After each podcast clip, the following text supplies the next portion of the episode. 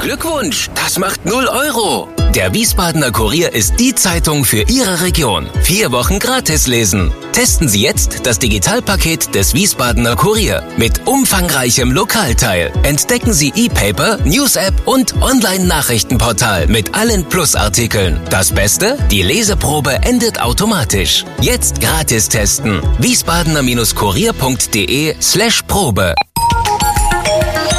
Wir sind VRM. Schröder trifft. Warum machen Sie, was Sie machen? Stefan Schröder, VRM-Chefredakteur, trifft in diesem Interview-Podcast spannende Gesprächspartner, die einen besonderen Lebenslauf, etwas Besonderes geschafft oder geschaffen haben.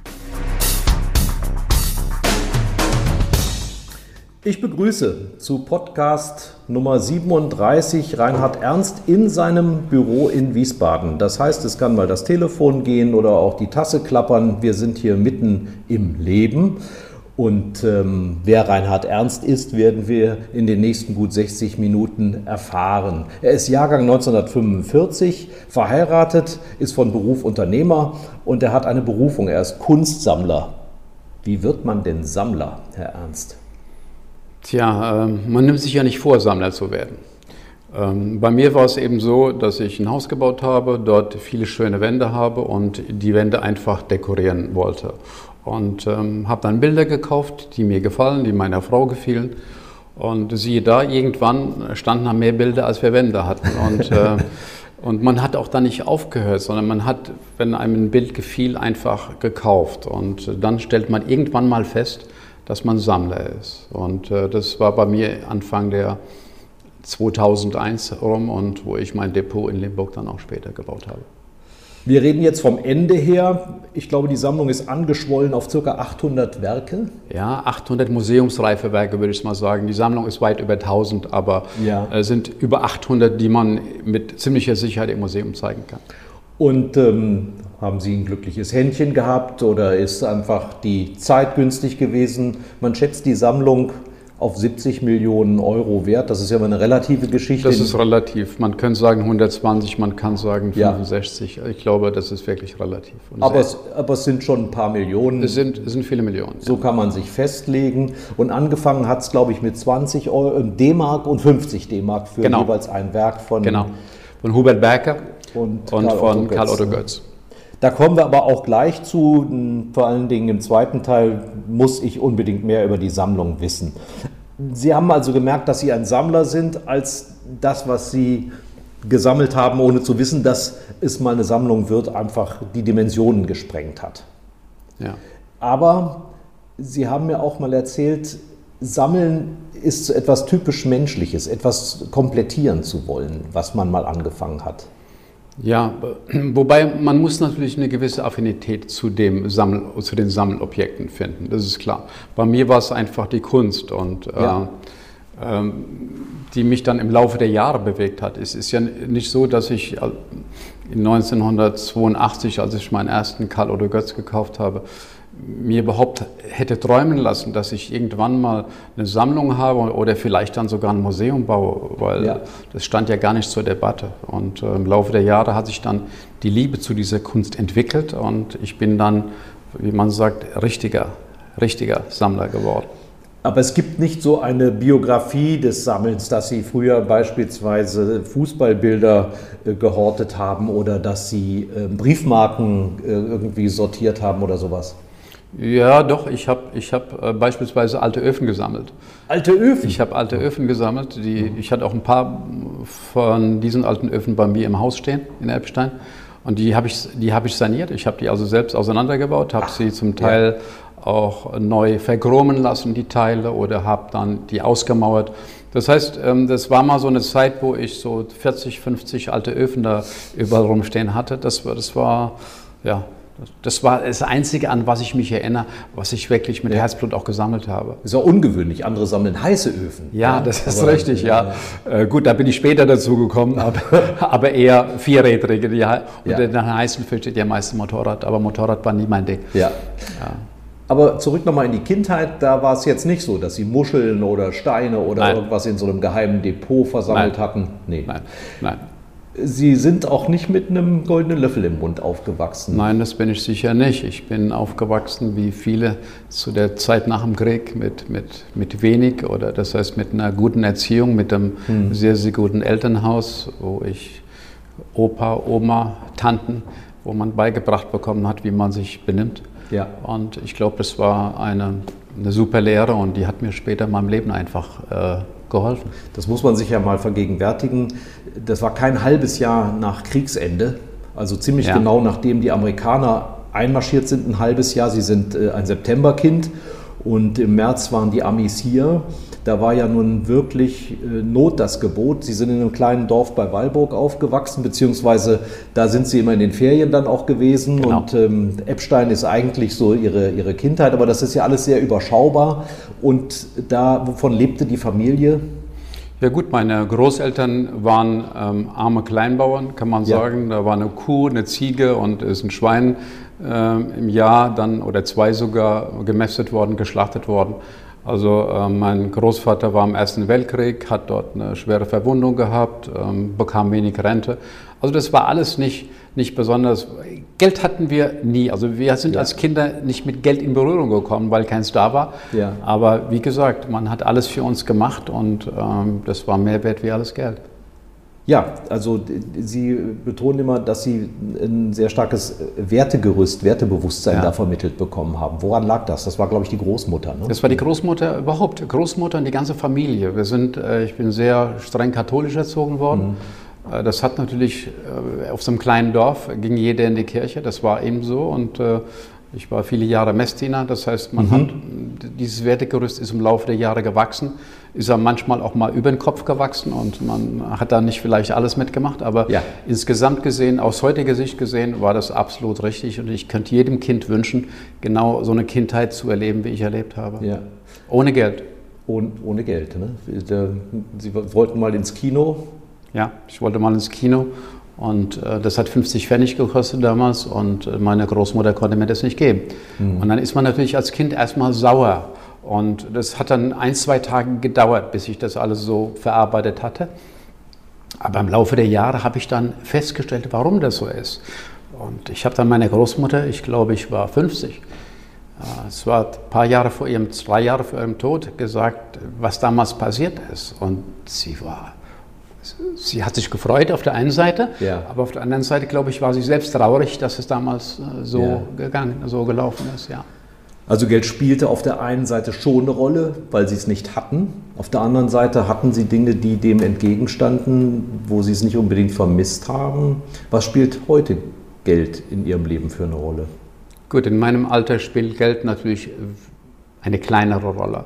Das hängt aber damit zusammen, dass ich heute sagen kann, ich kann mir alles leisten, was ich möchte und kann anderen noch genügend abgeben. Mhm. Das heißt, ich bin in einer wirklich privilegierten Situation und äh, ja, da bin ich sicher reingekommen, weil es viele Menschen auch gut mit mir gemeint haben. Ja, das ist ja schon auffällig. Ich meine, andere Menschen kaufen sich das dritte oder vierte Haus oder bauen sich eine Yacht für 300 Millionen Euro.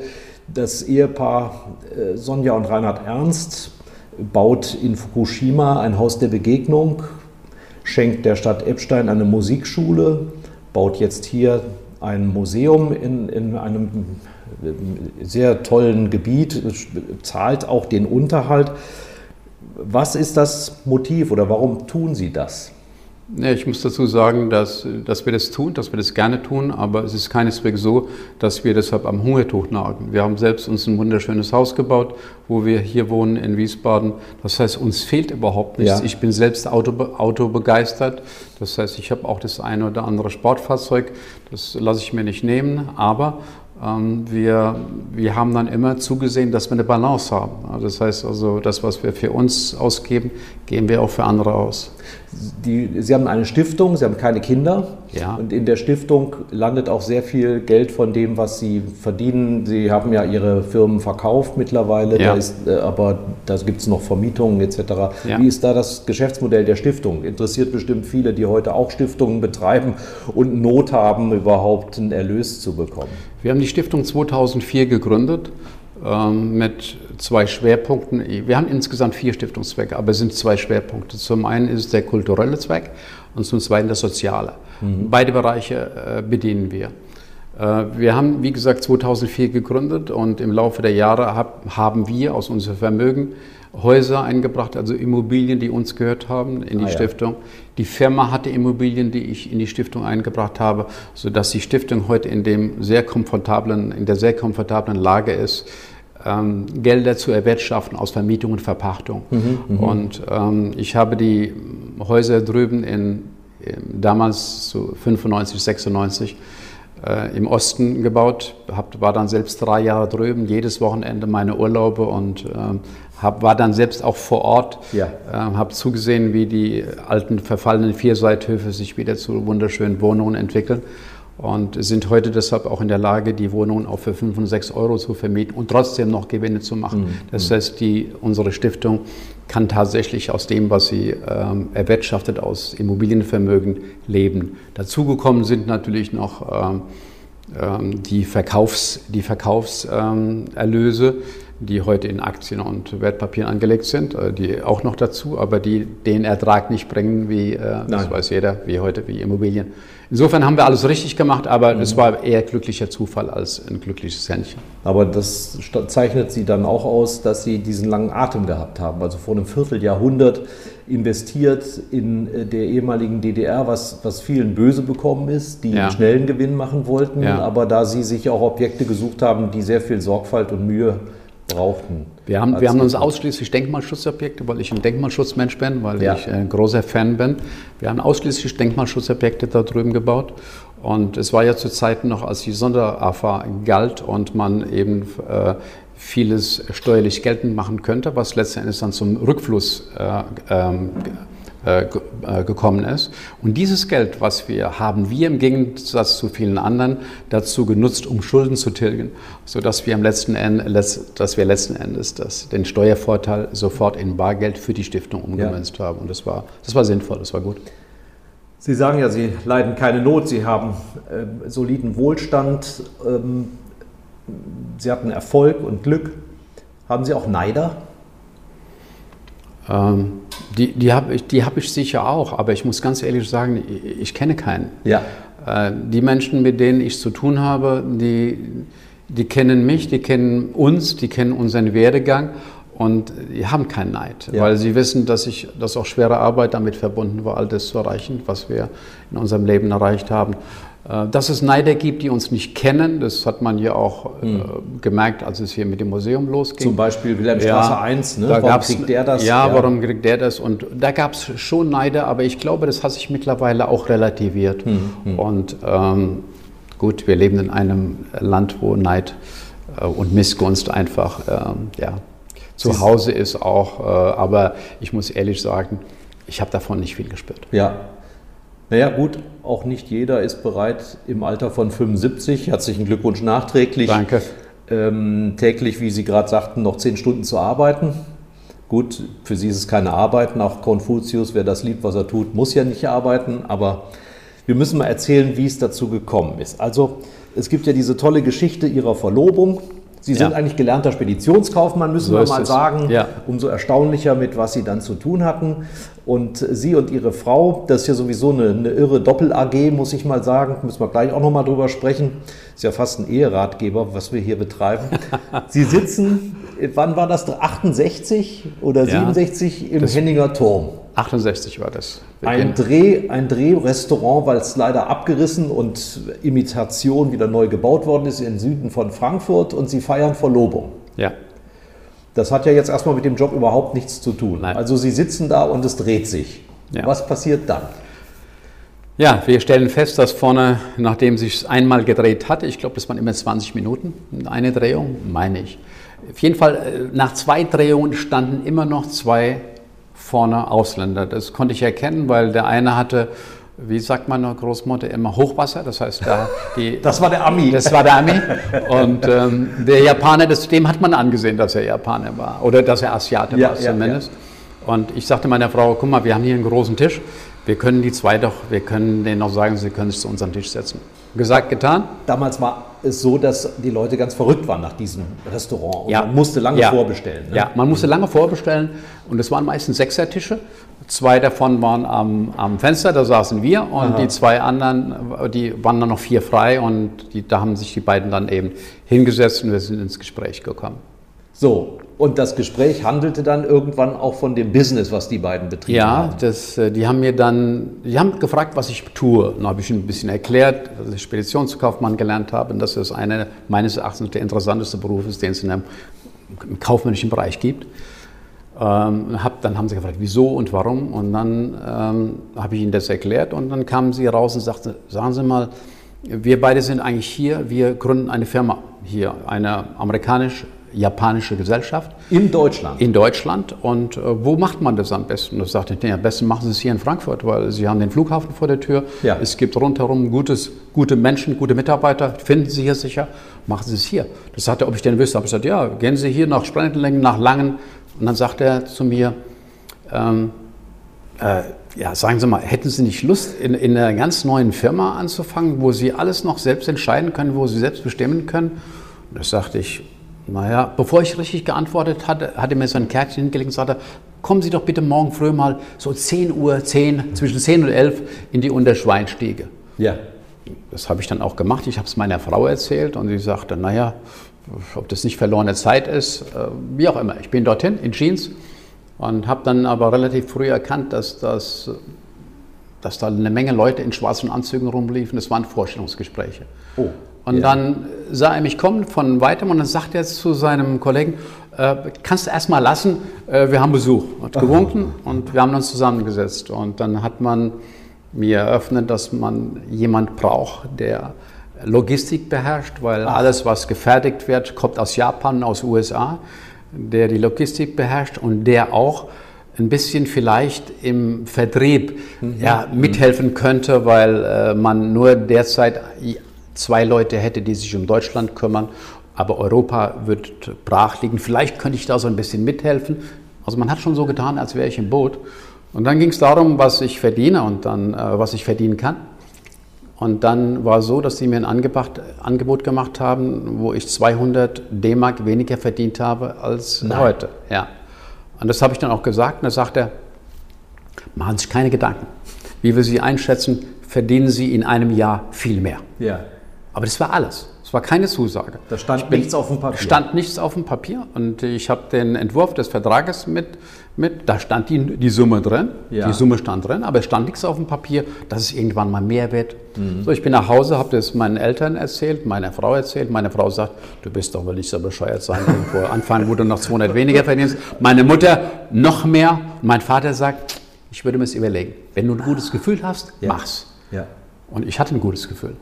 Also habe ich dann einen Tag später zugesagt. Es wäre fast so gewesen, dass sie entlobt gewesen wären, aber eine neue Firma, So, so etwa. Arbeitgeber. Ganz so schlimm war es nicht, aber es war schon ziemlich nah dran. Ja, Ja. war ziemlich nah dran. Die Firma hieß damit, damals schon Harmonic Drive. Die hieß Harmonic Drive äh, System, äh, System GmbH oder System Incorporated in Japan. Es ging ja praktisch, es sind zwei Firmen gegründet worden, eine in Europa und eine in Japan.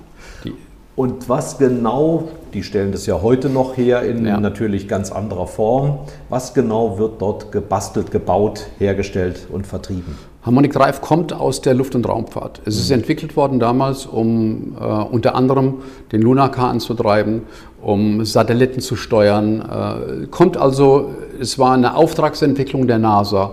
Und der Erfinder, der Massa heißt er, der, ähm, ich habe ihn mal kennengelernt, in, hat in Kalifornien gewohnt und äh, drei Jahre vor seinem Tod hatte ich das Glück, ihn kennenzulernen und äh, er war ganz happy, nachdem er gesehen hat, was aus seinem Produkt geworden ist, weil er war kein Vertriebsmann, er war ein typischer Entwickler. Ein Nerd, Ah, ja. ja. so kann man sagen, ein, ein ganz, ein ganz netter, netter Lieber. Jedenfalls, ähm, was macht man heute oder was haben wir daraus gemacht? Zum einen ist das Getriebe selbst, was früher als nur in Einzelstücken für die jeweilige Anwendung produziert wurde, ist in Serie produziert worden, in Baureihen produziert worden und dann versucht, dann diese Baureihen in Werkzeugmaschinen, Textilmaschinen und so weiter zu verkaufen. Als Antrieb? Als Antrieb und zwar als, äh, jetzt nicht als, wenn man sich das vorstellt, als Antrieb, als Hauptantrieb wie in ja. einem Auto, sondern es sind meistens, die Getriebe beginnen beim Durchmesser von etwa 5 mm und, und hören auf beim Durchmesser von 50 cm. Ja, ja. Das heißt also limitiert in der Baugröße. Und, äh, ja, und die Anwendungsgebiete sind heute querbeet Heute sind Industrieroboter die Nummer eins, ähm, Luftraumfahrt die Nummer zwei, ja, ja, ja. Ähm, dann Textilmaschinen, medizinische Geräte, ähm, fast überall dort, wo man höchste Präzision braucht. Wenn ich hohe Präzision brauche und ein relativ hohes Untersetzungsverhältnis, ähm, dann sind Harmonic Drive, also kommt man am, an Harmonic Drive nicht vorbei. Das sollten wir mal im Hinterkopf behalten, wenn wir nachher nochmal zu Ihrem Sammlungsgebiet kommen. Da gibt es für mich einen Gegensatz, den Sie mir erklären müssen. Aber ich habe es gerade schon mal angedeutet, Ihre Frau spielt in diesem System Ernst eine sehr, sehr große Rolle. Also nicht nur diese zufällige Begegnung damals, auch wenn sie Ihnen aus heutiger Sicht einen etwas anderen Rat gegeben hat, als Sie ihn dann befolgt haben.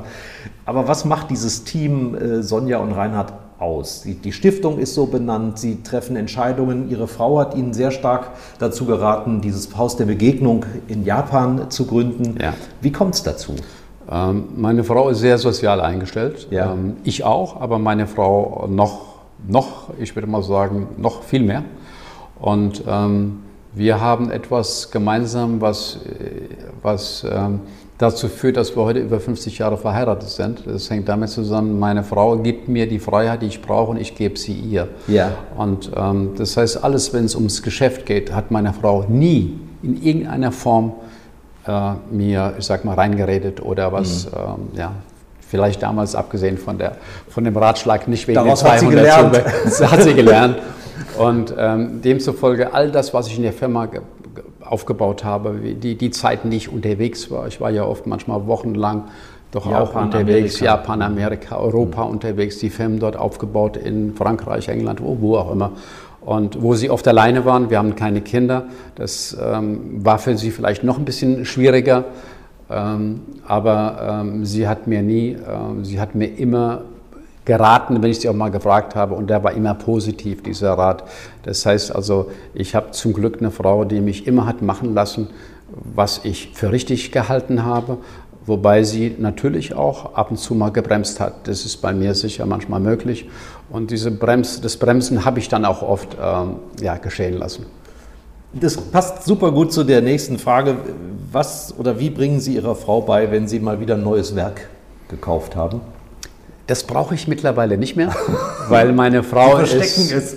Ja, nein, ich, ich, ich äh, sage ihr das gar nicht mehr, weil sie weiß, ich sammle. Ja. Sie sagt nur, pass auf. Ähm, die Bilder, die wir heute zu Hause hängen, die sind ihr ans Herz gewachsen. Und sie weiß ah, ja. allerdings auf der anderen Seite, dass sie nicht bei uns zu Hause bleibt, weil es Bilder mhm. dabei sind, die ins Museum müssen. Mhm. Und da sind wir heute schon dabei, welches Bild kommt ins Museum ah. und welches Bild, wo will ich was anderes. Und dann ja.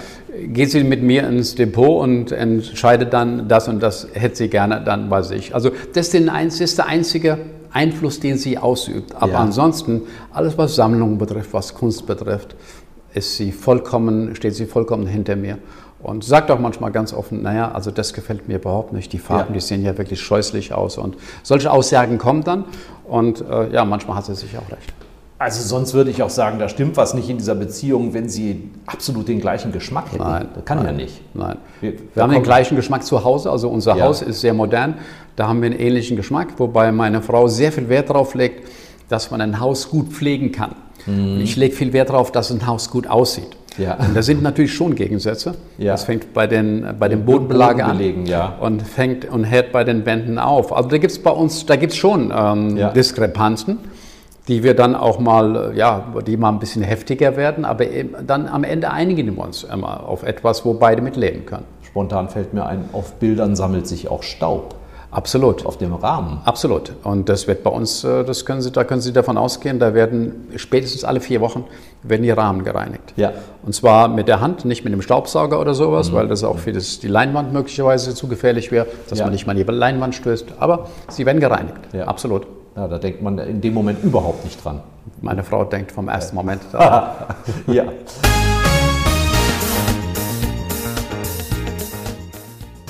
Bevor wir uns mit der Kunst beschäftigen, mit dem Museum, mit in Formel und abstrakter Moderne, kommen wir zu der gefürchteten Rubrik, die jeder bei mir durchlaufen muss. Sie heißt auf ein Wort. Auf ein Wort bedeutet, meine Bitte an den Gesprächspartner ist, auf diese sechs Fragen möglichst kurz zu antworten. Vielleicht wirklich nur mit einem Wort. Sind Sie bereit? Ja.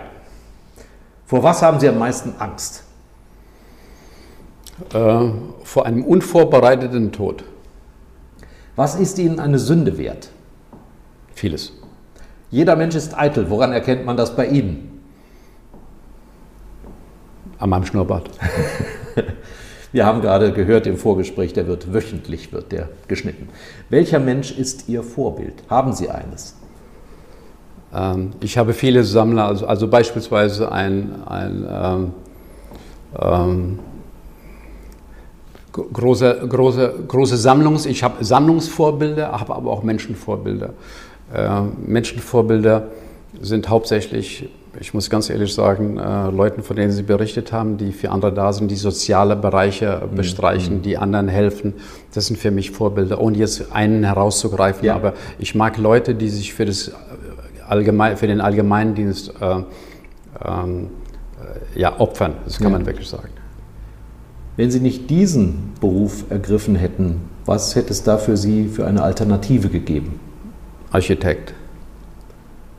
Und was ist Ihr größter Wunsch fürs Alter? Dass ich gesund bleibe, so wie ich heute bin. Vielen Dank.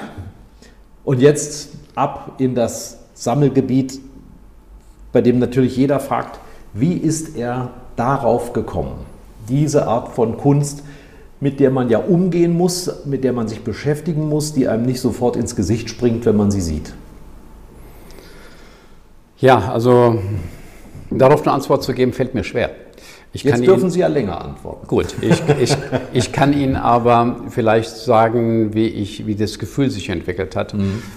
Ähm, Museen war früher oder Kunst war von, bei uns zu Hause ähm, brotlose Kunst. Das heißt, man hat nichts damit verdient. Kunst, ja. damit konnte man nichts anfangen. Hing das ein Bild an der Wand bei Ihnen? ja, da hingen die betenden Hände vielleicht an der Wand von Dürer. oder von Dürer. Oder es hing dann ähm, das Abendgebet, wo dann zwei Menschen, Mann und Frau, auf dem Acker standen. Die Sonne ging unter und man hat die Hände gefaltet und mhm. froh, dass das Tagwerk vorbei war. Ja.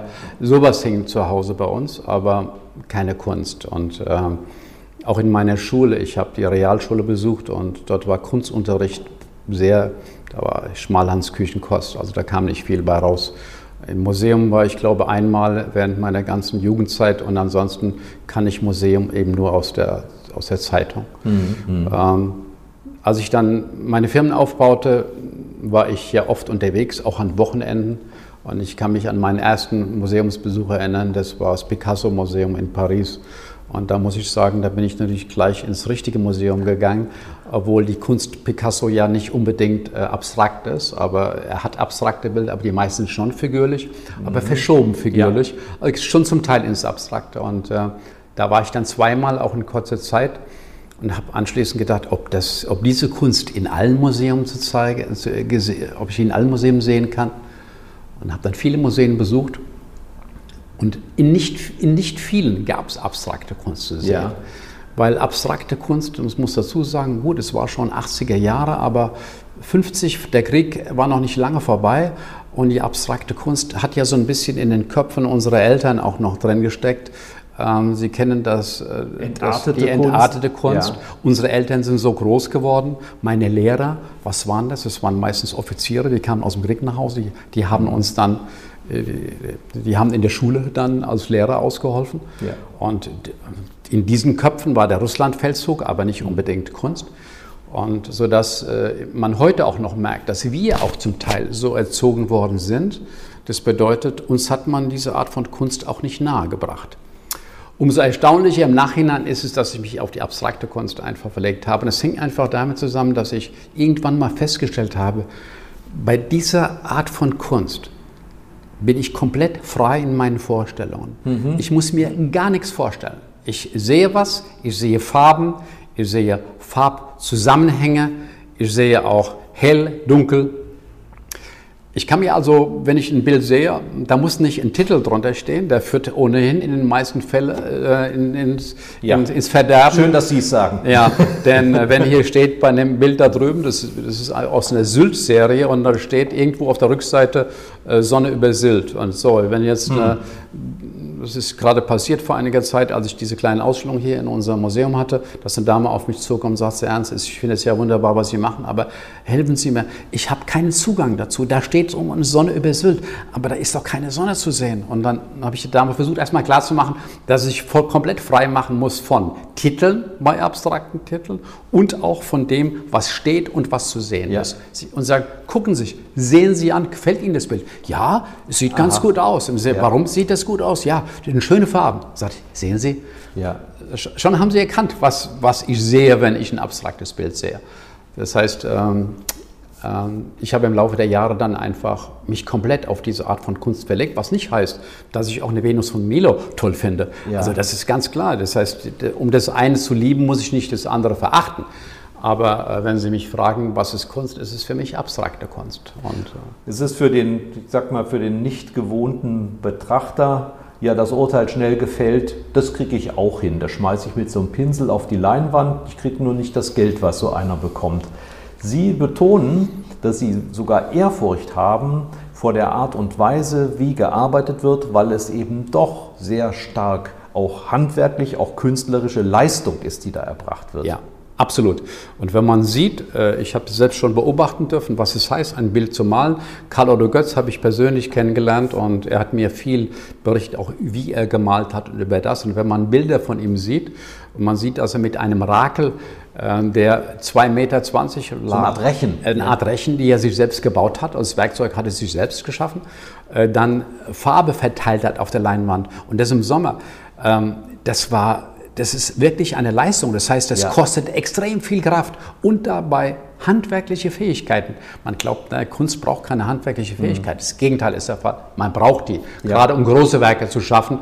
Wenn ein Bild mal eine Größe hat von zwei mal zwei Meter, dann wird es schon etwas enger. Dann ist es wirklich extrem ja. äh, viel Aufwand. Und ähm, das habe ich erkannt. Und ähm, ja. Und trotzdem so ein paar, ich sag mal, Gesetzmäßigkeiten der klassischen Kunst findet man dann ja auch wieder. Also ihr, ihr wichtigster Katalog, Faszination Farbe heißt er, also die, wie, ich mit, wie ich die Farbe einsetze, wie die Verläufe sind, wie ja. dick ich auftrage oder wie die Schattierung ist, das spielt ja überall dort auch wieder eine Rolle. Spielt eine große Rolle und vor allen Dingen auch, wie ich die Farbe aufbaue. Wenn ich beispielsweise, wenn ich meine Lieblingsmalerin Helen Frankenthaler ansehe, die hat mehr oder weniger erfunden, dass man die, dass man die Farbe nicht auf grundierten, auf eine grundierte Leinwand bringt, sondern auf die Rohleinwand schüttet oder aufbringt, um zu sehen, wie die Farbe sich verteilt. Das heißt, die mhm. Farbe hat sich ihre eigenen Muster äh, gesucht. Äh, gesucht. Ja. Aber nach einer gewissen Zeit wusste sie, wie das Muster verläuft. Mhm. Und die hat die Farbe so aufgebracht, dass drei, vier Farben an der Grenze zueinander stehen bleiben und somit gebildet, dass nicht eine Farbe die andere überdeckt. Und das ist eine Kunst. Wenn ja, man sich ja. deren Bilder ansieht, ist das ein Phänomen. Und äh, wenn man das nicht weiß, sieht man das natürlich nicht. Aber unsere Aufgabe ist ja auch den Leuten zu erklären, warum, wie was entstanden ist. Ja, aber was Sie auch gesagt haben, jetzt schon gerade bei der Hinleitung, wir müssen uns als Betrachter auch anders aufstellen. Also man darf, man darf jetzt nicht immer auf der Spur sein, was will der Maler uns damit sagen, was meint er jetzt, sondern man muss sehr assoziativ vorgehen. Ja, das muss man vor allen Dingen deshalb, weil viele Maler selbst an, ja gar nicht wussten, wie das Bild aussieht. Das ist ja der große Unterschied zwischen abstrakter Kunst und zwischen figürlicher. Ja. Ähm, der Maler abstrakter Kunst weiß gerade speziell in der informellen Malerei, äh, weiß ja am Anfang gar nicht, wie das Bild am Ende aussieht. Und was passiert? Er hat ein Bild geschaffen, das gefällt ihm nicht. Und nach dem Krieg ist, ist nicht die Leinwand weggeworfen worden, sondern die Leinwand ist sauber abgewischt worden, wieder grundiert worden, zum zweiten, zum dritten. Ach, äh, ja. Karl Götz hat mir erzählt, er hat bis zu zehn Anläufe genommen, bis er das Bild hatte, was ja. dann in drei Minuten zwar fertig war, aber es hat Stunden, Tage gedauert, bis er, zu, bis er diese drei Minuten dann äh, zu Ende hatte und sein Bild so hatte, wie er glaubt, dass es schön aussieht. Und ähm, das Faszinierende für Sie ist ja nun, das war ja reiner Zufall, dass Sie ausgerechnet in den Ländern, auf den Kontinenten unterwegs waren, wo sich auch diese Szene gebildet hat. Ja. Japan Ja. mit dieser Gutai-Gruppe, Ja. Amerika mit der Abstrakter Schule, ja. äh, wo Sie dann feststellen, Moment, die sind ja gar nicht so amerikanisch, die kommen ja aus Europa, das ist der Hans Hofmann und das ist die Bauhausschule, Ja. die sich Ja. da breit macht und da hat die Frankenthaler hat mal bei dem Hofmann gelernt und so weiter, dass das also alles miteinander zusammenhängt und, und so ist für Sie vermutlich auch die sammlerische Logik entstanden. Ja, die begann eigentlich in Paris. Äh, Paris war ja damals zu dem Zeitpunkt nach dem Krieg der kulturelle Mittelpunkt des, des, des Schaffens von Malerei. Also alles, was Rang und Namen hatte, hat sich in Paris getroffen. Es gibt ein paar Ausnahmen, wie jetzt beispielsweise Jackson Pollock, er war nie in Paris. Ja. Aber alle anderen großen Amerikaner waren, die ich sammle, die waren in Paris oder Japaner auch. Äh, Die großen Japaner, die, die Gründer der Gutai-Gruppe, die waren alle in Paris. Ja, die haben ja. jahrelang, Shiraga, der hat jahrelang in Paris ge, äh, gelebt und deshalb war es auch möglich, als ich in den 80er Jahren dann dort war, gab es viele Werke von diesen Künstlern, die aus Japan und aus Amerika kamen. Die gab's in Paris Die zu gab's in? Paris zu kaufen. Weil die haben ja dort gelebt und die mussten ja auch ihre Wohnungen bezahlen. Ich Ja. meine, die, die waren ja nicht mit, mit Geld gesegnet, sondern Ja. die mussten dafür ja wirklich hart arbeiten. Und, äh, und äh, diese Bilder gab es damals auch schon und ich habe einige Bilder in den 90er Jahren in Paris gekauft von beispielsweise japanischen und amerikanischen Künstlern. Gab es damals auch schon die großen Formate, die Sie interessiert haben, wo man gar nicht wusste, wo man sie womöglich unterbringen kann? Ähm, die habe ich nie gesehen damals. Äh, es waren damals mehr kleine Formate, die man, man hat es auch klein gemalt, damit die, die Restauratoren oder damit die, die Restaurantbesitzer die aufhängen konnten. Damit man sein damit Essen man, bekam. Damit man sie verkaufen konnte, ja. äh, Das ist, also die großen Formate in dem Sinn habe ich nur im Museum gesehen. Ja. Aber nicht irgendwo in den Galerien. Und ähm, die ganz großformatigen, die habe ich auch erst gekauft, ab 2004 etwa. Ja. Und jetzt kommt für mich der Kontrast. Sie haben gerade geschildert, Sie haben ein Unternehmen geleitet, äh, weiterentwickelt, mit äh, dem Geschäftsmodell extrem exakt zu arbeiten, Millimeter.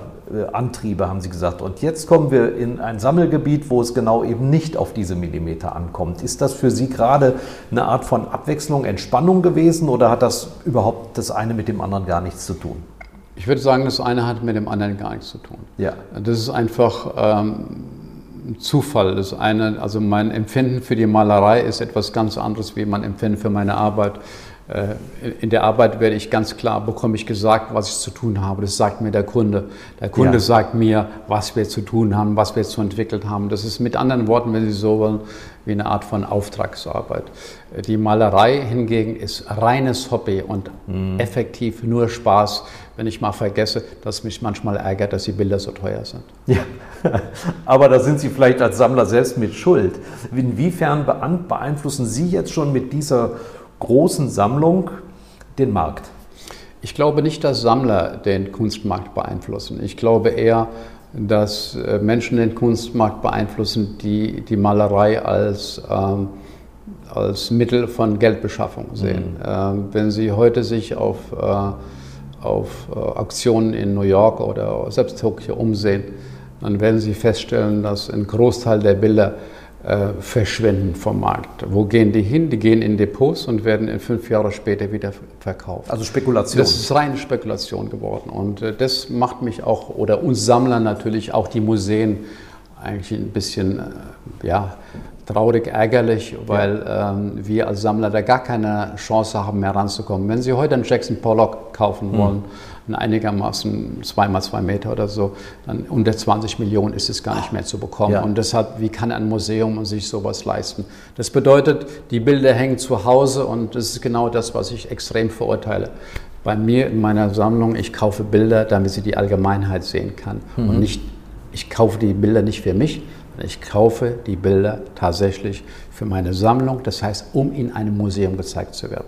Das ist der große Unterschied zwischen Sammlern und zwischen denen, die versuchen, damit Geld zu machen.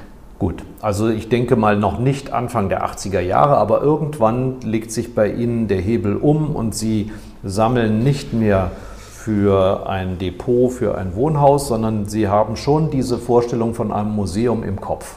Wann, hätte, wann beginnt das etwa? Ähm, die Vorstellung des Museums hatte ich damals noch nicht im Kopf, weil ich hatte eher vor, diese Sammlung, die ja ganz exakt aufgebaut ist, auch beispielsweise die, die deutschen Künstler, die waren alle damals ja in Gruppen irgendwie zusammen. Und ich habe nach Gruppen gesammelt. Mhm. Das heißt also, ich habe mir gesehen, wer war in dieser Gruppe und habe versucht, aus dieser Zeit auch dann ein solches Bild zu bekommen, was mir gefällt. Ja. ja das hat Jahre gedauert zum Teil. Das heißt, ich habe hier ganz klar, ich habe alle Gruppen, die in Deutschland vertreten waren nach dem Krieg, die sind bei mir als Gesamtheit zu sehen.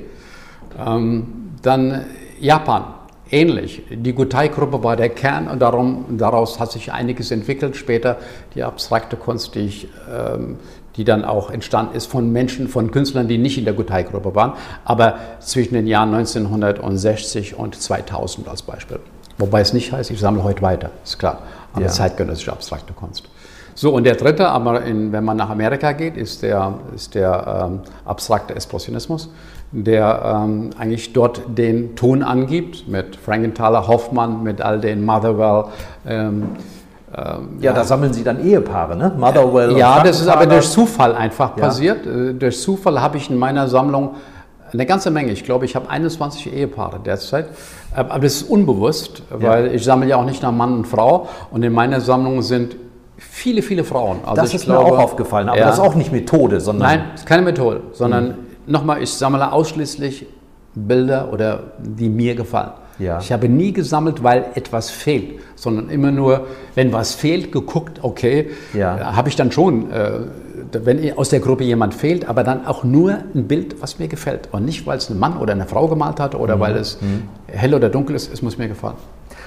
Und das kann heute nicht mehr passieren, indem Sie überall hinreisen und die Augen überall haben oder sich Videostreams angucken, sondern Sie haben schon Vertrauensleute an bestimmten Stellen sitzen, die wissen, das könnte was für den Ernst sein, die Sie dann verständigen und sagen, du, ja. da kommt jetzt wieder was auf den Markt ja. oder hier ist ein interessanter junger Mann. Ich habe heute gerade, ich habe zwei, zwei äh, Gut, momentan ist es so, dass in Amerika viele Privatleute verkaufen.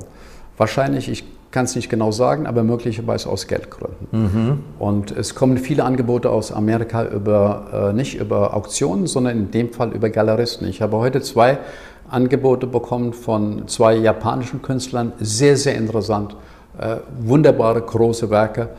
Und, äh, die aber in Amerika die hängen? Die in Amerika hängen. Das eine hängt in Amerika und das andere ist ähm, irgendwo in ähm, Südamerika. Also es hängt, hängen, die hängen aber dort drüben.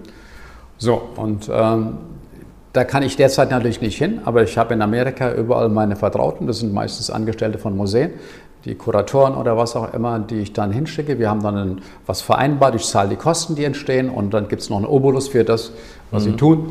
Und dafür gucken sich die an und sagen, äh, pass auf, das ist in Ordnung, das würde ich nicht machen, ist, der Zustand ist nicht besonders gut ah, ja. oder äh, ist zu pastös, ist für den Transport nicht geeignet und, und. Also die Leute braucht man natürlich, wobei auf die großen Aktionen, da fahre ich auch selbst hin. Also New York war ich, habe ich kaum ein Jahr gefehlt. Nur das letzte Jahr natürlich oder ja, dieses Jahr dieses wegen Jahr. Corona. Aber ansonsten besuche ich London, New York, Milano, äh, auch Tokio, Hongkong besuche ich zum Teil. Ich lege dann meine Reisen so, dass ich das mitnehmen kann. Ich weiß, ich kenne den Katalog ja, den Auktionskatalog schon ab Januar und dann weiß ich, was ich in diesem Jahr was so interessant sein könnte. Was interessant sein könnte und bereite mal vor, wenn in den Katalogen nichts dabei ist, dann lasse ich es eben. Sie haben gerade einen Punkt erwähnt. Selbst bei der klassischen Malerei gibt es ja nun auch eine Art von Vergänglichkeit. Ähm, diese Kunstwerke, gerade auch das Action Painting, nehme ich an, ist ja auch extrem anfällig für Außeneinflüsse, für, für, die, ähm, ja, für die natürliche Vergängnis. Achtet man darauf? Muss man die in irgendeiner Form restaurativ behandeln, damit sie überhaupt länger halten? Ja, ähm, Wenn ich jetzt mit Ei arbeite oder mit irgendwas. Ja, äh, das ist so. Ich, ich meine, man muss sich schon ansehen, mit was sind die Bilder gemalt. Und äh, beispielsweise Carlo de Götz hatte früher mal unter seiner ähm, Lackfarben äh, ähm, ähm, Leim gemacht. Leim, um das Bild wirklich wunderschön glänzend zu bekommen. Ja, ja. Aber dies, dieser Leim hatte eben den Nachteil, dass er nach einer gewissen Zeit gerissen ist. Äh, das heißt, man hat wirklich die Risse gesehen und äh, wenn man die Bilder transportiert hat, haben sich die Risse vergrößert. Also das war eine Zeit, wo die Künstler dann aber selbst festgestellt haben, das ist nicht das gute, ähm, nicht das Material, was ich nehmen sollte. Das heißt also, wenn man Acryl Acryl ist fast unvergänglich und wenn ich mhm. Acrylfarben habe, dann passiert da wenig. Wenn ich hochpastöse Ölfarben habe, muss ich auch vorsichtig sein wegen des Transportes. Also ja. selbst die Zeitgenossen heute, wenn Sie Jonathan Mese sehen, nur mal ein Beispiel. Mit Schweineblut arbeitet er. Ja, und auch mit, mit, ähm, mit, mit äh, das sind bis zu vier, fünf Meter hohe, hohe Wellen. Ähm, in, im, im, Bild. Ja, die können dann, brechen. Ja? Die können brechen und die können bei Transporte Schaden leiten. Also da muss man schon ein bisschen darauf achten. Aber wichtig ist, dass man ein Depot hat, wo man die Luftfeuchtigkeit kontrollieren kann und wo man die Temperatur kontrollieren kann. Das heißt 50 Grad Luftfeuchtigkeit, 50 Prozent Luftfeuchtigkeit bei, bei beispielsweise äh, 12 Grad. Das wäre so die, die optimale. Wobei die Gradzahl nicht so wichtig ist. Entscheidend ist, dass die Gradzahl konstant ist und ja. nicht extrem schwankt. Ja, und jetzt sind wir bei dem, wo die Bilder genau unter diesen ähm, hoffentlich guten Umständen künftig zu sehen sein werden. Das Reinhard Ernst Museum in Wiesbaden. Wie ich höre, ist trotz Corona alles im Plan. Man ja. kann es wachsen sehen an der Kreuzung Rheinstraße, Ecke Wilhelmstraße. Ja. Es hat die lukrative Nummer 1 für den Briefträger also leicht zu bedienen, wenn mal ein Bild vorbeikommt. Sie, Sie, sind fast jeden Tag dort, oder? Ich bin jeden Tag dort, ja. Wie ein anständiger Bauherr, dass da nichts schief geht. Ja, nicht nur das, sondern ich, äh, mich interessiert auch, was die Leute machen und äh, ich merke auch, wenn ich auftauche, die Leute freuen sich. Ja. Die winken und die sagen, Chef, komm mal her, zeig, guck mal hier. Und dann zeigen sie mir ein Einbauteil wir haben extrem viele Besonderheiten an dem Museum, kann ich vielleicht dazu später noch dazu ja. was sagen, aber, aber da steht keine Wand auf der, über der anderen. Und das ist statisch natürlich eine Herausforderung. Und deshalb werden Einbauteile, die Stahlbauteile, die acht, zehn Meter hoch sind, das haben die Leute noch nie gesehen. Ja. Und dann kommen sie und sagen, Chef, guck mal hier, ich, ich 30 Jahre am Bau, noch nie gesehen. Was machen Sie hier? Hält das? Ja, und, und das macht, macht Spaß. Und, man, und die Leute merken auch, dass ich ihre Arbeit schätze. Und äh, das macht sich, glaube ich, am ganzen Bau bemerkbar. Das heißt, die, wir haben fleißige Leute dort und äh, ich bin sehr zufrieden. Und wir sind drei Wochen im, äh, im ja, Vorplan, Vortermin. Das hängt aber damit zusammen, dass wir, dass die Menschen, die dort arbeiten, zum größten Teil aus dem Ostblock kommen. Mhm. Das sind Eisenbieger, das sind Betonarbeiter äh, und das sind mittlerweile sind es keine Deutschen mehr, sondern die kommen alle aus dem Bereich Rumänien, Bulgarien. Ja. Äh, und ähm, die durften leider alle nicht nach Hause fahren, wegen der, die hatten dann 14 Tage festgesessen, hier, dort unten und hier. Und dann haben sie sich entschlossen, ähm, ja, hier zu arbeiten und Geld zu verdienen. Deshalb arbeiten die Leute auch samstags. Das ist auch eröffnet worden, dass sie samstags arbeiten ja. können. Das hilft denen. Und ich habe mal die dann auch mal gefragt, äh, macht es ihnen nichts aus, dass sie so lange nicht zu Hause waren? Sagt er, doch, doch, Frau und Kinder sehr traurig. Aber Frau sagt, viel Geld ist auch gut. Tröstet ein das bisschen. Heißt, das ist wenigstens ja. war das schon ein kleiner Trost. Man hat Geld verdient in der Zeit. Uh, uns hat es geholfen, aber ich muss ehrlich sagen, ich wäre auch froh gewesen, wenn wir im Termin geblieben wären und keine drei Wochen im Vorfeld die Leute ja. nach Hause fahren können. Ja, aber gerade an der Ecke kann es ja auch immer wieder Überraschungen geben. Wir leben in einer Stadt mit vielen Quellen und Wassern ja. und ähnlichen Untiefen. Ich erinnere an das Finanzministerium mit einer Kaltwasserfontäne tolles Motiv für Journalisten, aber der Untergang für den Bauherrn. Nicht, nicht wünschenswert, aber da hat natürlich jeder daraus gelernt. Ich meine, ähm, alle, die später gebaut haben, mhm. äh, demzufolge, wir wussten ja, dass wir im Grundwasser liegen. Das bedeutet, ja. ab, ähm, ab drei Meter beginnt das Grundwasser schon und demzufolge gab es, sind drei der vier Brunnen gebohrt worden äh, gebaut worden, wo das Wasser abgepumpt wird. Ja. Wir pumpen also jeden Tag ein paar hundert Liter Grundwasser ab in den Kanal. Aber das muss, da musste man von Anfang an ähm, darauf achten. Ja. Und das ist bei uns gemacht worden. Das heißt, man hat aus den Schäden anderer dann schon gelernt. Ja, und ein Teil der Originalität und der Besonderheit ist der Architekt Schuld, den Sie ja. sich ausgewählt haben. Ja. Für Sie ein alter Bekannter, ja. ähm, Pritzker-Preisträger Fukihiko äh, Fumihiko Maki. Maki, der jetzt schon wie 93 alt? vor 14 Tagen 93 geworden ist, ja, oder drei Wochen. Und unverwüstlich wie haben Sie ihn dazu gebracht? Wir sind beide keine Wiesbadener, wir wollen Wiesbaden nicht beleidigen, aber in so einer kleinen, für ihn vielleicht sogar unbekannten Provinzstadt wie Wiesbaden ein Museum zu errichten? Ich glaube, das hat nichts mit Wiesbaden zu tun. Für ihn war es wichtig, ähm, wer es baut. also ich als Person, und was es werden soll. Ich Ja. glaube, das waren die zwei, die ihn interessiert haben. Museen ich- hat er ja schon gebaut. Genau, er hat ja schon viele Museen gebaut und äh, für mich, wir kennen uns gut und wir haben auch schon früh genug gelernt, dass wir exakt die gleiche Denke haben. Und das hat ihm immer gefallen und ähm, es ist heute noch so. Es gibt kaum etwas, worüber wir anderer Meinung sind und wenn, dann ruft er mich irgendwann mal an. Äh, er ist also nach wie vor mit 93 noch voll im Geschäft. Ähm, da ruft er mich irgendwann mal nachts an, weil er die Zeitunterschied dann vergessen hatte und sagt, pass mal auf, über den Stein müssen wir noch mal reden. Der gefällt mir eigentlich an der Stelle überhaupt nicht. Kannst du noch mal drüber nachdenken und so weiter. Also solche Sachen passieren, die mir aber da zeigen, dass er sich wirklich mit dem Gebäude Ja. identifiziert und er sagt, du bekommst das schönste kleine Museum der Welt. Mit klein meinte er unter 2000 Quadratmeter Ausstellungsfläche. Ich habe gesagt, was meinst du mit klein? Ja. So klein ist es gar nicht. Willst sagte, naja, naja, es ist nicht groß, sagte er, aber Ja. es ist schon groß. Es sind 9000 Quadratmeter insgesamt und davon Mhm. äh, knapp 2000 Ausstellungsfläche. Es ist schon eine relativ große Fläche. Ja. Und äh, das, dieser, dieses Beispiel mit dem Telefonat zeigt, das übergibt er jetzt nicht nur an einen Assistenten, einen, an einen jungen, aufstrebenden Architekten, sondern das ist auch seine Angelegenheit. Ja, er hat, er hat natürlich seine rechte Hand. Mhm. Ähm, das ist ein Amerikaner, der äh, er hat ja einen Lehrstuhl gehabt. Ähm, Maki war ja viele Jahre in den USA Ja. und hat dort auch gelehrt und hat sich dort die besten Studenten äh, äh, an Land gezogen. Einer davon ist, drei davon sind geblieben und einer davon ist heute seine rechte Hand, der in Japan auch lebt seit 20 Jahren, der mit einer Japanerin verheiratet ist, also in Japan zu Hause ist, der perfekt Japanisch spricht. Das ist seine rechte Hand und er ist eigentlich der Leiter dieses Teils. Ja. Er, er trifft dann Entscheidungen, weil er schon, er kennt Maki natürlich in- und auswendig. Und wenn er sagt, wenn ich das mache, dann Kann weiß ich genau, lassen. bekomme ich eine auf den Deckel. Ja. Und ähm, natürlich gibt es dann manchmal Sachen, wo ich dann auch ihm sage, na, ich will es anders machen. Und dann muss er mit seinem Chef reden. Und das macht er dann auch. Mhm. Und da ist eine extreme Ehrfurcht zwischen Mitarbeitern und Maki. Das ist eigentlich ein Verhältnis, wie es also, wie ich es bei uns noch nie Ja. gesehen habe. Spricht, sprechen Sie Japanisch? Nein, ich spreche leider nicht Japanisch. Ich Aber war perfekt zu faul. Englisch vermutlich. Englisch, ja. Ja. Mit Englisch kommt man sehr, sehr gut zurecht. Und, äh, ja. Und der Maki spricht auch Englisch. Maki durch spricht sehr gut Englisch durch US seine lange USA-Tätigkeit. Mhm. Er spricht gut Englisch und äh, ist auch sehr gut zu verstehen als Japaner. Nicht alle Japaner sprechen ja, Ja. so, dass man, dass man das Englisch verstehen kann. Ja, aber es würde umgekehrt mit unserem Japanisch vermutlich ähnlich Das ist gehen. so. Die ähm, deutsche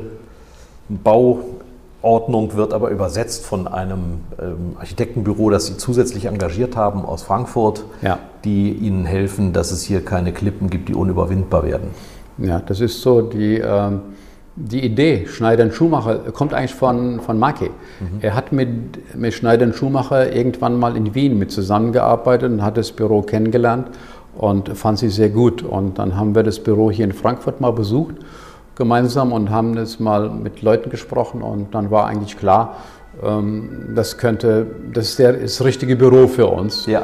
Und Sie haben ja auch ein bisschen Erfahrung schon. Sie haben den Städelanbau gemacht und haben hier und da schon auch große Gebäude gebaut in Frankfurt. Ähm, Das heißt, es war für uns dann keine Frage, äh, Schneider und Schumacher wird es werden. Und die machen genau das, was Sie eben beschrieben haben. Ihnen sind bestimmte Aspekte bei diesem Museum wichtig, die Sie jetzt auch gar nicht von anderen Museen abgeleitet haben, sondern die sehr viel mit Ihrer Person und Ihrer Sammlung zu tun haben. Können Ja. Sie das nochmal skizzieren? Ja, ähm, meine Be- Museumsbesuche, und das, ich denke, es waren äh, das äh, 200, weit über 200. Und ähm, ich habe bei fast allen immer, wenn ich in ein Museum kam, empfunden eine gewisse Ehrfurcht. Ich habe eine hohe Treppen gesehen, Mhm. Ja. die nach oben Aufschauen. führen, aufschauend. Ähm, du stehst unten und wir sind hier oben. Und, und, die, und das hat mich immer etwas, ich will nicht sagen verunsichert, aber es hat mir nicht gefallen. Ich dachte, unser Museum soll so sein, dass wenn ich reinkomme, es so ist, als komme ich in mein Wohnzimmer, ich fühle mich wohl und möchte eigentlich auch wiederkommen und möchte. Das ist das, was wir versucht haben, was ich versucht habe, dem Architekten, der sofort begriffen hat, und sagt, ich weiß genau, was du meinst. Wir bauen ein offenes Museum mit viel Licht, Ja. mit viel, mit viel ähm, ähm, Möglichkeiten, Blickachsen zu Transparenz, eröffnen, ja. Transparenz zu schaffen Ja. und trotzdem Räumlichkeiten, in denen die Kunst hängt. Ja. Aber der Innenkern ist eigentlich hell und freundlich und äh, das wird, das wird unser Museum sein. Das bedeutet, es wird schon einen ganz anderen äh, Magenempfinden sein, wenn man reinkommt. Also gutes, gutes Stichwort, weil es wird ja auch ein, ein offenes Haus sein, in dem man beispielsweise essen kann oder auch etwas einkaufen kann und rein stolpert praktisch ja. und nicht erst ähm, groß welche Regularien erledigen muss, bis man da ist. Ja, ja der, äh, es war ja so geplant und das hatte ich auch äh, damals dem Bürgermeister versprochen, wir werden ein offenes Haus und unter offen verstehe ich auch, dass man sich beispielsweise im Erdgeschoss frei bewegen kann, ohne dass ich Eintritt bezahlen ja, muss. dass Sie jemand anspricht. Dass man jemand, mich jemand anspricht und sagt, wollen Sie nicht hier oder hier ist der, Ein, hier ist der Eingang. Das wollte ich vermeiden. Ich wollte, wollte eigentlich, dass jeder dort rein kann, sich umsehen kann und dann selbst entscheiden, bin ich jetzt, habe ich die so neugierig gemacht, dass ich in das Museum gehe oder mhm. komme ich noch mal wieder? Oder diese Chance hat man und diese Offenheit, das habe ich mir immer gewünscht und äh, auch von Anfang an versucht umzusetzen. Was Ihnen noch wichtig ist, kann man derzeit schon sehen, wenn man sich die Zeit nimmt, mal um den Bauzaun rumzugehen. Ich glaube, es sind elf Schulen insgesamt beteiligt an einem, ich nenne es jetzt mal Wettbewerb oder an einem Projekt, selber abstrakt zu malen. Und ich finde, da sind extrem bemerkenswerte Arbeiten bei rausgekommen. Absolut. Wenn man das so sieht. Und gerade auch, was Sie sagen, Faszination Farbe, aber auch die Strukturen.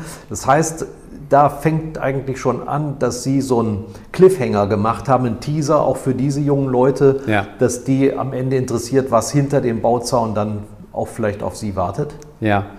Äh, ich glaube, dazu muss man, da gibt es eine ganze Menge zu sagen. Lass mich mal kurz fassen. Äh, vom Prinzip her möchte ich eigentlich mit dem Museum auch schaffen, dass ich Kinder an abstrakte Kunst heranführe. Mhm. Dass nicht Kinder irgendwann mal 40 Jahre alt sind und noch nie im Museum waren und gar nicht wissen, was abstrakte Kunst bedeutet.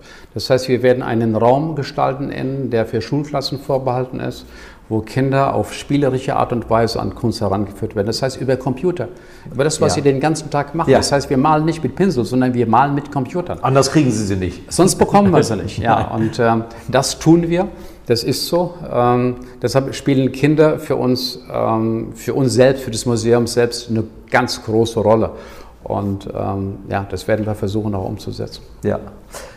Dann habe ich gelesen, es gibt auch Auftragsarbeiten. Die sind dann gar nicht anders vorstellbar, als dass sie in diesem Museum ja. gezeigt werden. Sie waren bei Tony Craig ja. in, in, Wuppertal und ja. haben sich praktisch Werke angeschaut, die speziell für das Treppenhaus entstehen und das auch so groß sind, dass man sie sich nirgendwo anders mehr vorstellen kann. Das stimmt. Wir haben dort ähm, im Treppenhaus oder im, nicht im Treppenhaus, sondern im, im, im, äh, im Museum selbst. Also man sieht es nur, wenn man ins Museum geht. Das ist die Etage vom, zwei, vom ersten ins zweite OG.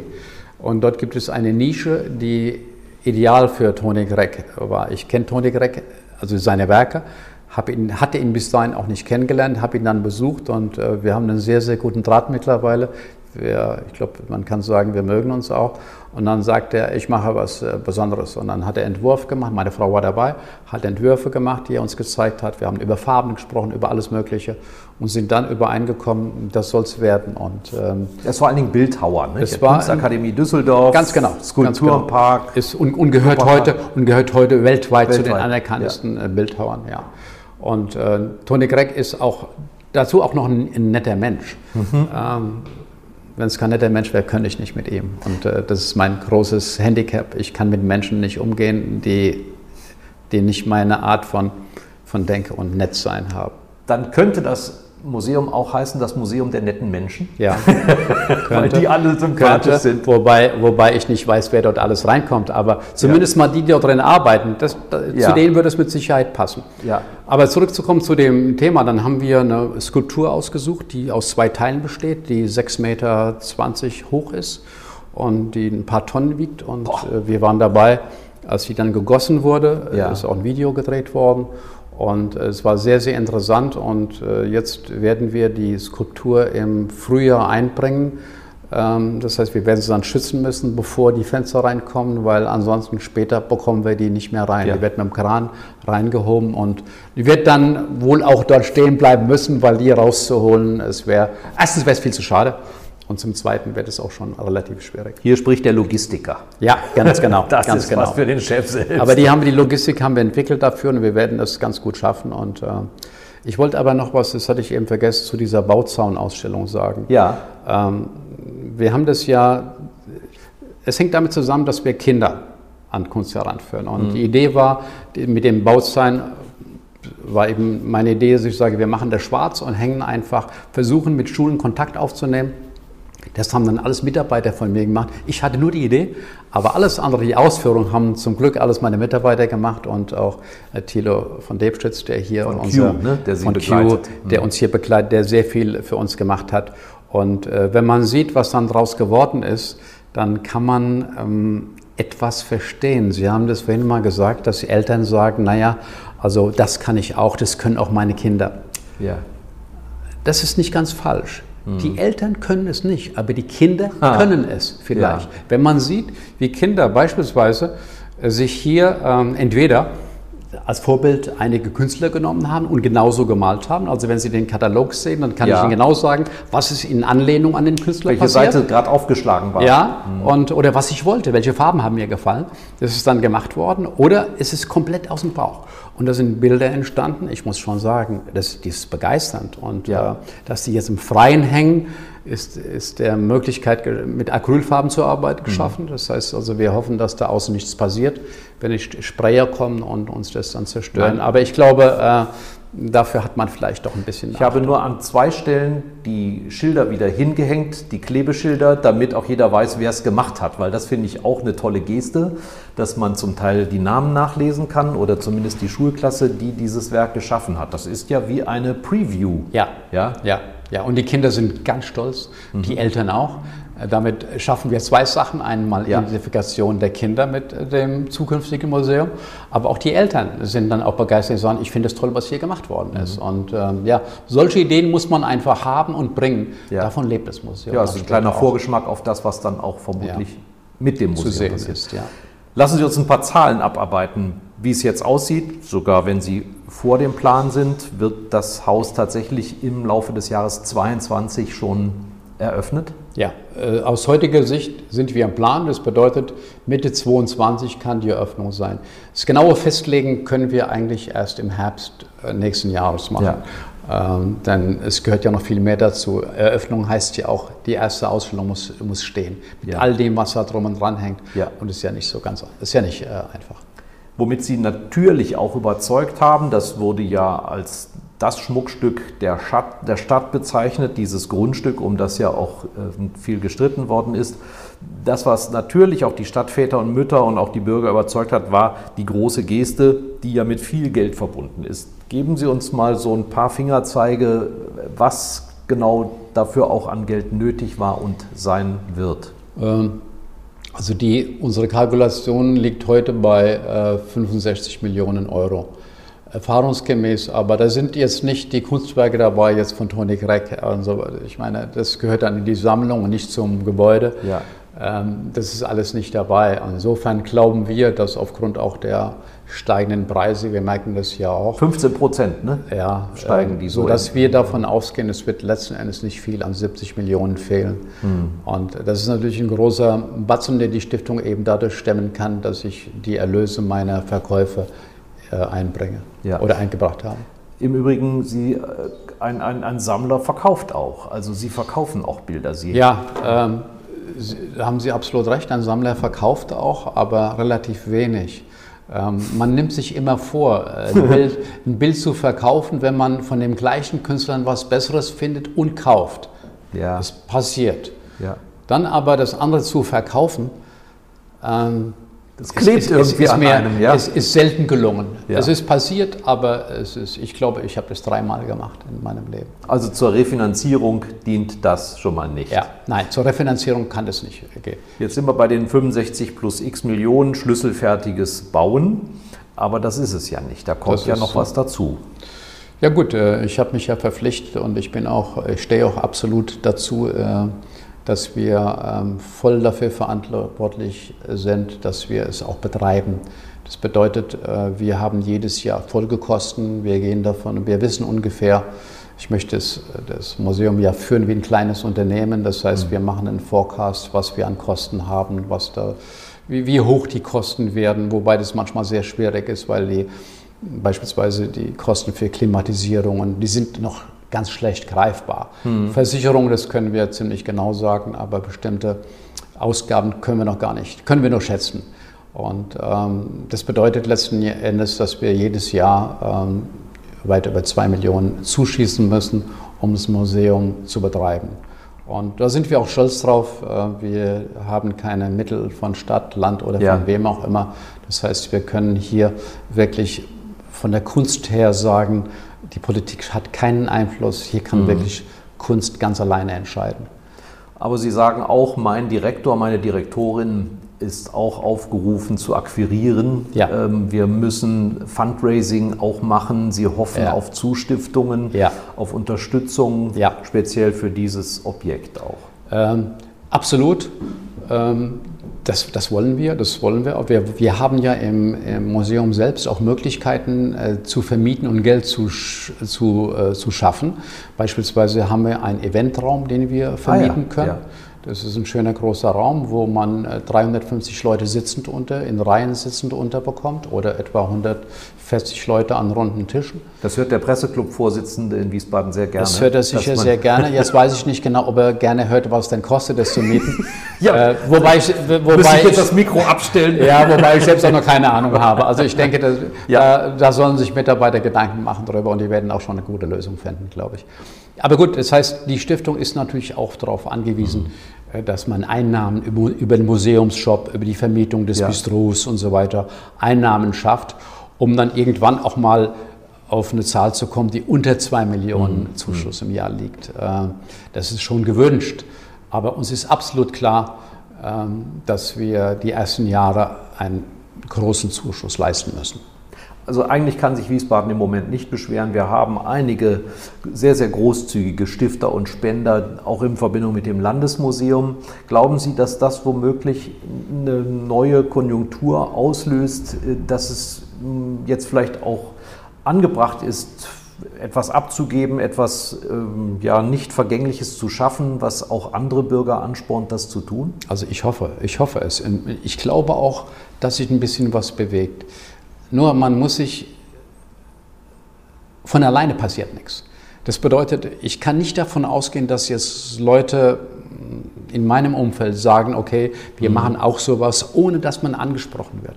Ich ja. glaube, es ist auch gut, Menschen anzusprechen. Menschen, die die in der Lage sind, was für andere zu tun. Mhm. Dass man, es hat auch nicht jeder den, den Mut von sich aus, irgend so was zu machen, was ich jetzt gemacht habe. Nur mal ein Beispiel. Also äh, unter vier Ohren und vier Augen haben Sie mir ja auch Szenen geschildert, die nicht unbedingt aufbauend gewesen sind. Nein, äh, die nein. ersten Kontakte hier und wir wissen, dass es auch in Limburg Versuche von Ihnen gegeben hat, dort sich vielleicht ja. als Spender ähm, zu geben, aber das hat nicht funktioniert. Das ist ein dezenter Hinweis darauf, dass die Rahmenbedingungen auch von der Politik, von der Gesellschaft her stimmen müssen. Die Rahmenbedingungen müssen, müssen stimmen. In Limburg war das natürlich noch mal ein bisschen was anderes wie in Wiesbaden, weil dort ging es darum, dass ich der Stadt, die Stadtväter waren alle dafür. Allerdings waren sie nicht einverstanden mit meiner Forderung, dass man im Jahr mindestens 500.000 zuschießt, mhm. ähm, um das Museum zu betreiben, also als Zuschuss maximal so viel Prozent, aber maximal. Äh, und zwar aus dem Grund alleine, dass ich in Limburg, ich war ja einer der größten Gewerbesteuerzahler. Ja. Und, man, und wenn man Millionen einnimmt an Gewerbesteuern, war ich eigentlich dafür, dass man auch ein bisschen was für die Kultur ausgeben muss. Mhm. Der Meinung war man nicht sodass das Thema dann erledigt war. Hier in Wiesbaden zahle ich keine Gewerbesteuer, hier bin ich in einer, in einer ganz anderen Situation. Im Gegenteil, die Stadt hat mir mhm. oder uns der Stiftung das Grundstück hier zur Verfügung gestellt, was ja großzügig ist. Mhm. Und so dass ich hier keine, keinerlei Forderungen gestellt habe, sondern gesagt habe, okay, wir machen das auch alleine. Das Gleiche wäre in Limburg auch passiert, nur mit maximal 500.000 äh, Zuschuss. Und ja. Äh, ja, das war der Unterschied, aber unter uns gesagt, heute bin ich froh, dass alles eigentlich so gekommen ist und ich mhm. bin ganz happy mit dem, was jetzt hier passiert. Ja, ich glaube, die Wiesbadener sind das auch. Das Reinhard-Ernst-Museum wird es auch noch geben, wenn es Reinhard Ernst nicht mehr gibt. Das hoffe ich sehr. Das haben Sie auch sichergestellt. Ja, das habe ich sichergestellt. Denn letzten Endes ist ja genau das, was, wenn man sich Gedanken darüber macht, dass man sich verpflichtet, ein Museum zu unterhalten, dann kann es nicht nur auch nur für fünf Jahre gelten, sondern mhm. es ist eigentlich sichergestellt, dass es theoretisch immer der Fall ja. sein kann. Ja. Das bedeutet, es ist sichergestellt, dass das Museum leben kann. Was sollen denn die Leute, und das ist die letzte Frage, was sollen denn die Leute eines Tages von Ihnen und Ihrer Frau sagen? In Ja. der Erinnerung an Sie. Was Also- bleibt, Ich, ich muss Ihnen ganz ehrlich sagen, das interessiert mich überhaupt nicht. ist Ihnen wurscht. Das ist mir ganz sowas von egal. Was mir nicht egal ist, dass, äh, dass, die, wenn, dass die Kinder nicht an Kunst herangeführt werden, das wäre mir nicht egal. Ja. Also was mir, was mir sehr am Herzen liegt, dass in der Zeit, wo ich lebe und wo ich es noch bestimmen kann, dass es so gemacht wird, wie ich mir das vorstelle. Mit Abstrichen, ganz Ja. klar. Aber nach meinem Tod, ich muss ehrlich sagen, äh, wir alle wissen ja nicht, was uns erwartet. Ich äh, bin ja nach wie vor, vor Katholik und glaube, dass es auch noch nach dem Leben nach dem Tod gibt. Und ich von oben her, ich hoffe nicht von unten, Ja. mir dann ansehen kann, was passiert. aber Hand vielleicht die Hand drüber halten. halten kann. Ja, aber ehrlich gesagt, was die Leute dann es ist mir heute auch ziemlich egal, was die Leute sagen. Ich bin, Mhm. bin mittlerweile so überzeugt von dem, was ich tue und habe auch so viel Zuneigung von Menschen, die mich auf der Straße anhalten und mir, Ja. es gab es früher, und sagen, Mensch, ich wollte nur sagen, das ist ganz toll, was Sie hier machen. Ähm, gab es früher nicht. Natürlich freut einem das.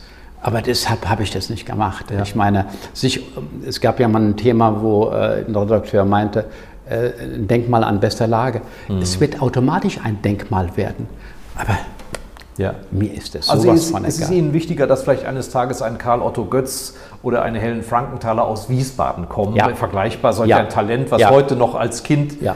sein Werk am Bauzaun hinterlassen Ja, hat. was, was ich gerne möchte oder was ich mir vorstelle, ist, dass man dann nicht mehr vom Museum Reinhard Ernst, sondern dass man einfach nur vom MRE redet. Das heißt, wir haben drei Buchstaben und das Mhm. Ja. ist einfach hier, ich gehe ins MRE oder Ja. im MRE ist das zu sehen. Dass der Name spielt dann gar keine Rolle mehr. MMA, ja. ja, oder wie Städel auch, weil Ja. wer weiß, wer Städel war. Heute ist Städel einfach der Name fürs Museum. Ja. Das würde ich mir wünschen, dass es irgendwann mal so bekannt ist, dass es jeder kennt. Und das ist mir, das ist mir genug. Ein schöner Wunsch zum Ende unseres Gesprächs. Vielen Dank, Reinhard Ernst. Danke Ihnen. Was für ein Kontrast in der vergangenen Woche.